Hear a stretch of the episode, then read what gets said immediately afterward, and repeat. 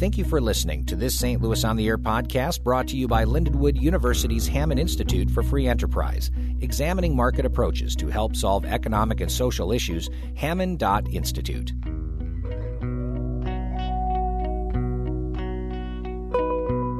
Welcome to St. Louis on the Air. I'm Don Marsh.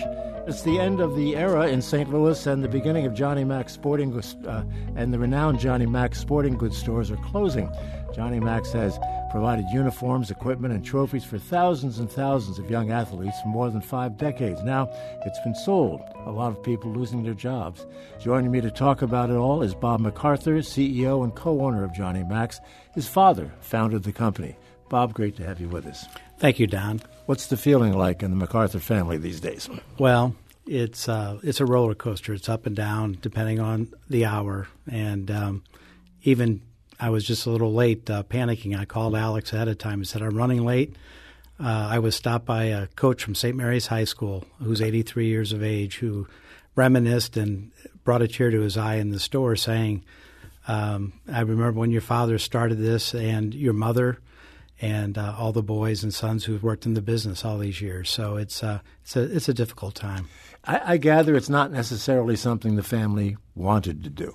No, not necessarily, Don. It's um, it, it's it, of course there's options and there are choices, but I think. Um, uh, for a business decision, it, it definitely is something that is uh, that needed to be done, and one that uh, will serve uh, the majority of the full time people that were employed by us to carry on with the new company, BSN, uh, in the sales of uh, school and institutional uh, team business. And um, that made up about 65 to 70 percent of our business. But at one time, our retail business was 50 50. Mm-hmm. And um, so, with the changing of uh, the retail apocalyptic uh, times, if you will, um, you know, that's the change, and that's what was allowed us to get to where we are today. That the team business and the school business and the retail customer all together made it work. But when that retail part of it, uh, 10, 15, 20%, my wife Martha is even guilty of it. The ease of today, staying at home and ordering something online. Mm-hmm. And, um, you know, I think a lot of people, if they're honest with themselves, can really think about it that um, that percentage of business that they're not giving to the local small store, if you will, or business person, is makes a difference between a tipping point of whether it's profitable or not. Even more painful must be the fact that a lot of people might come into one of your shops and look at stuff and find out what fits and what doesn't fit, then go home and order it online. well, they did that while we were in business, and. Uh, needless to say, unfortunately, it's it is it's remarkable and it's sad, but it's human nature, you know, that we're running these store closing sales and people are running in at 10 to 30 percent off and we're doing five times the business we used to do and i thought and people are saying why are you doing this and i'm like well if you would have kept on doing this yeah. we'd still be here yeah. you know it'd make it a lot easier to stay here uh, what is the number of people who actually are going to be uh, displaced by this? I've seen as many as 160, perhaps. Well, no, uh, you know, full time, like I'm saying, probably 50, 50 okay. full time, and then uh, the rest make up uh, a lot of the segment. That is more of the uh, part time, and you know, the, the the part that was really nice though is that was easy for us in that aspect is that we used to have uh, students that were um, athletes also. And it was great to hire them. They loved it and it worked. But guess what? When it's baseball season, what are they doing? They're playing baseball. They can't work. So that made that mm-hmm. difficult mm-hmm. in regards to the schedules. But why are these people actually going to lose their jobs? I mean, is the BSN not going to continue maintaining the uh, stores? No, they won't. They won't mm. do the retail aspect of it, and they don't. And I think that's the thing that's different today is that there's a decision either you're one or the other. Doing both makes it awful, awful difficult. And uh, especially with the sales channel now that we attempted to do, and we did a little bit of it, but it was, again, a great capital expenditure in regards to doing the internet type mm-hmm. sales. Um, adding that aspect of it uh, was very costly. Um, I don't. I don't understand one aspect of this. That being why a company would come in and want to buy you out if your sales are declining. I mean, that doesn't seem like a good investment necessarily. Oh well, that's on the retail side of the business, right. and so this company, you know, uh, has been uh, and others, but mostly this particular company has been, uh, in you know, at one time or another over, you know, 15, 20 years, uh, inquired about wanting to acquire us, and uh, it had never gotten to the point because again, everything together was working. And um, so the retail aspect, though, th- that is not an interest of theirs. Their platform for doing the uh, online sales, along with having the sales force in the in the field, is what works for them. So no stores. The stores are going to be closed on, on both sides of the river. Obviously. Well, we're also up in Michigan, and they mm-hmm. are going to maintain an office up there that we have in Lansing, and that's been up there for 25 years, and. Uh, we have a great individual, Mike Stewart, who runs that for us up there, and he'll remain. And uh, and then also down here, our Watson store location, well, they'll lease that office and sales floor, the sales floor for coaches mm-hmm. to come in and, and still see sales reps there and things like that. The other properties, do you own the other properties? And we do. We do own some of them, and others uh, we do lease. Yeah, right. Well, let's talk a little bit about the memories. So now that we've oh. gone gone through the business aspect of this, uh, I've been reading a little bit about uh, things that you've been going through in terms of thinking back on the early days. Give us some sense of how this whole thing got started 50 plus years ago. Well, it all started, of course, with um, uh, my father, who um, uh, was an orphan himself, and uh, he really found that through sports, uh, it was his way of that's what filled his soul. That's what really got uh, him. So he umpired. He officiated Big Eight football official. Uh, he started a store. He was, um, and he had five boys behind him that could help out along with a, a great uh, spouse that uh, uh, did a lot also in regards to anything and everything it took. And we started a Danny Donuts shop on on Crestwood. And before that, he was in a store before called John MacArthur Sporting Goods, and it was on South Grand where the old Giuseppe's used to be. Mm-hmm. And um, so that that did not uh, work out. But then he kept on. His perseverance was just phenomenal, and he just kept on working. And so.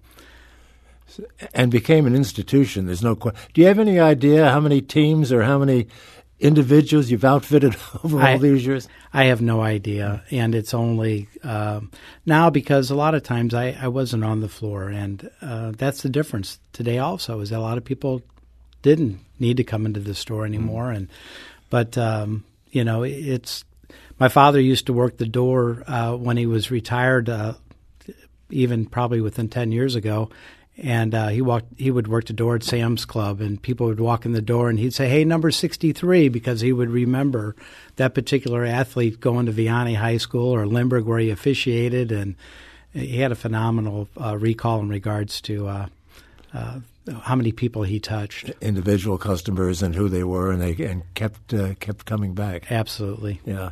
What about your own participation in it? I mean, uh, your dad put you to work uh, pretty early, as I understand it. He sure did, and and the thing that I came to realize uh, today, and I and I still tell him, and uh, it's hard to communicate to him, but the things that you know I would complain about the most, just like I do with my sons, my sons would do to me, mm-hmm. is the things today that I'm so grateful for. And that was the fact to teach me and all my brothers how to work. And uh, he was uh, a driven man, and uh, he was. Uh, those are the things that we were taught. I mean, we would cut through the backyard to go uh, to go to school. We'd come home, and mom would have a mm-hmm. message there saying, um, eat the sandwich, and when you're finished, come on up to work. And uh, then we'd still do our school work and uh, work in the business also. And I would stand three wood soda cases uh, by the engraving machine so I could reach the machine when I was 10 years of age with my brother, uh, engraving trophies and getting paid a penny a letter to do that. So those are the tremendous uh, memories or driving the truck when I'd come down to 10th Street in Washington and my father would tell me to go up on the 12th uh, floor and, and meet uh, Mr. Shanker. He's going to have one of those uh, leather sleeve award jackets for you for St. Mary's to pick up. And when you pick it up, then I want you to stop off at Morganford and see Dorothy Zebowitz. She'll be there with one of the chenille patches, and you'll wait for that while she sews it on and then bring that back to me. Those are the kind of things that we started with. Funk Cap Company used to be down in Washington, so the it was still during those times that uh, those things were being made here.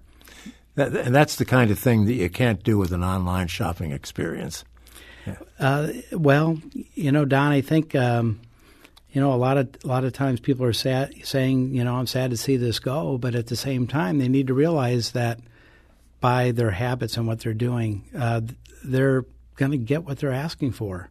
You you cannot. It's very difficult with rising cost to, to continue to provide that type of service. And when you have uh, an influx also of your suppliers selling online directly, also Nike and even like Rawlings locally in town, you know, they they they sell online also. What, so, what, exactly do you mean when you say the the uh, customers will get what they're asking for? In a price, yeah. price, and that they say that um, you know I buy all my things here. Well, like I said before, if you if they think about it, they may realize that, well, yeah, before I come to the store now, I do go online and check and see about who's got the best price. And the worst kind of customer you may have is uh, the silent customer who comes in and realizes that um, he was able to pick up that bat or a glove and find out what it was that he wanted, but then he'll go home and find maybe someplace else where it was cheaper.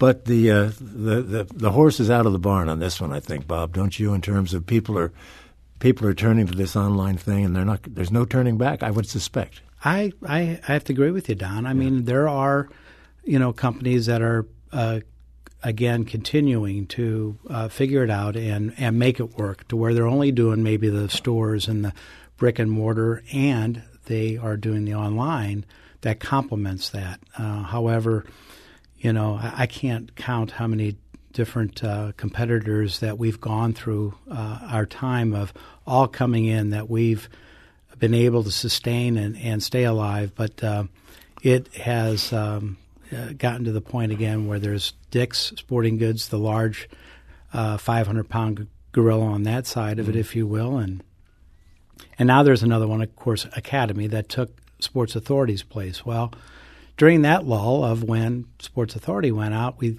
thought, oh, wow, this is great, we'll have. And then right behind it comes another one. And it just doesn't stop in mm-hmm. regards mm-hmm. to flooding the market and uh, places to shop. We're talking with Bob MacArthur, who's the co-owner of Johnny Mac's Sporting Goods Stores, uh, which are uh, soon to be no more as the uh, organization has been sold. Uh, is there anything, uh, Bob, that you uh, you might have been able to do? Do you think a year or two back to keep this from happening? Don, it would have taken a, a, a, big shift in regards to only maybe doing the team and school side of the business. Um, and maybe investing earlier and sooner into the uh, internet type of business, mm-hmm. e-commerce too. But uh, the way we were positioned with the uh, trying to do the three different uh, sales channels, if you will. One is what we call the team business, is where we had the uh, gentlemen that are within the stores, and then we had uh, the sales road salesmen who would go out and call into schools, and those were two different types of of, of accounts and the thing that's also changed is the fact that these large clubs, that soccer and mm. baseball, and everybody's playing on a select team now. Uh, that has also changed the business because we have businesses within a business that are also taking pieces of that market, if you will. They're so large that they command, um, you know, discounts directly with the manufacturers, mm-hmm. and therefore you can still handle those accounts, but the margin in order to do that is uh, not as great as it used to be. You know, uh, uh, what's happened to you and, and, and other small businesses, not yours was that small, but uh, it reminds me a lot of what happens when Walmart comes to town. You have the big box uh, sitting there, and all of a sudden the mom and pop stores uh, go down. yeah, there's that kind of comparison, and um, and it uh, it didn't really hit the sporting good business until maybe a year and a half, two years ago, really hard when, again, um, Nike, who is 20% of our business, um, decided to use Amazon for their, their actual platform and fulfillment. And so that makes mm-hmm. it pretty difficult to compete with. Gee, Nike's in a little bit of a jam right now as a result of one of its shoes virtually exploding on the basketball court during a Duke game and injuring a star player.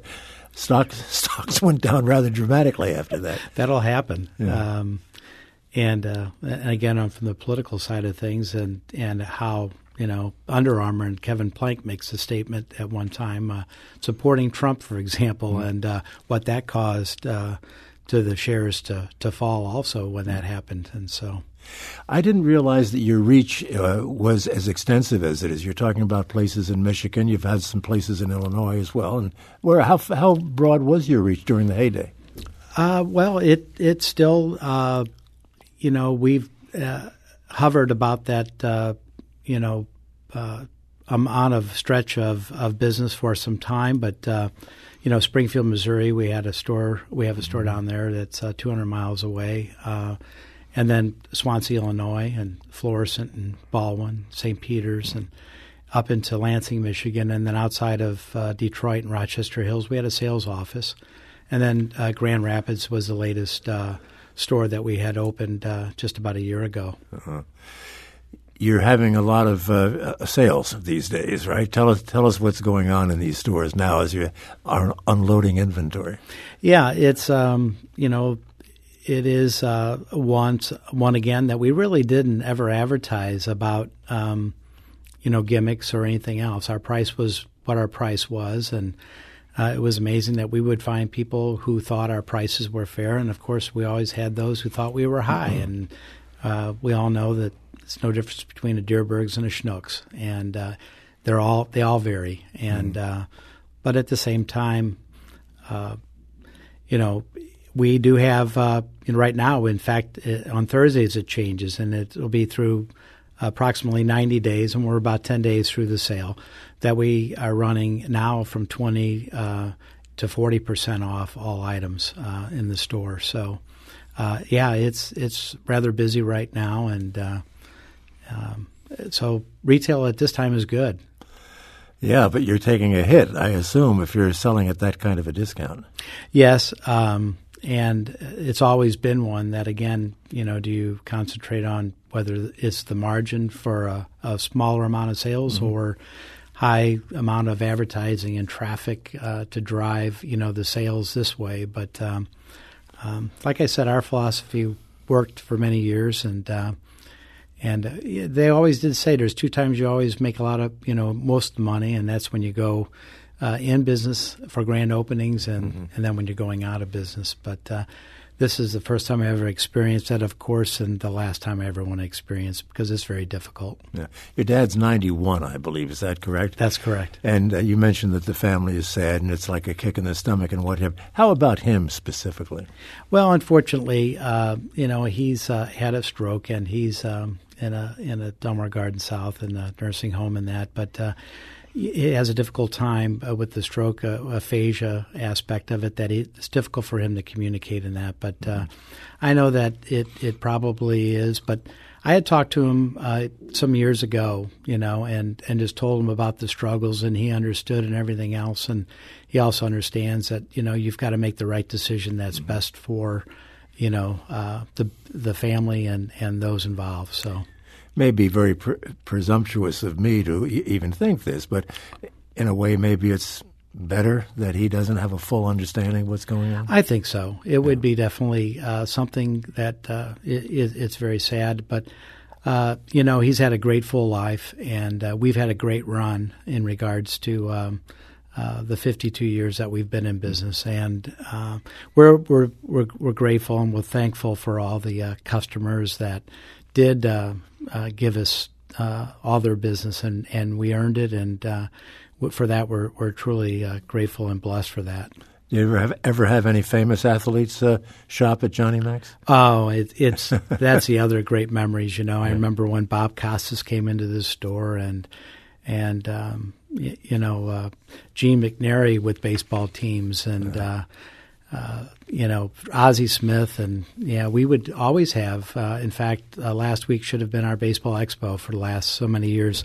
We would always have a, a player come in, and and we wouldn't charge. It'd be our baseball expo, and they'd sign autographs for the kids. It was great. Clearly, uh, Johnny Mac's is going to be missed.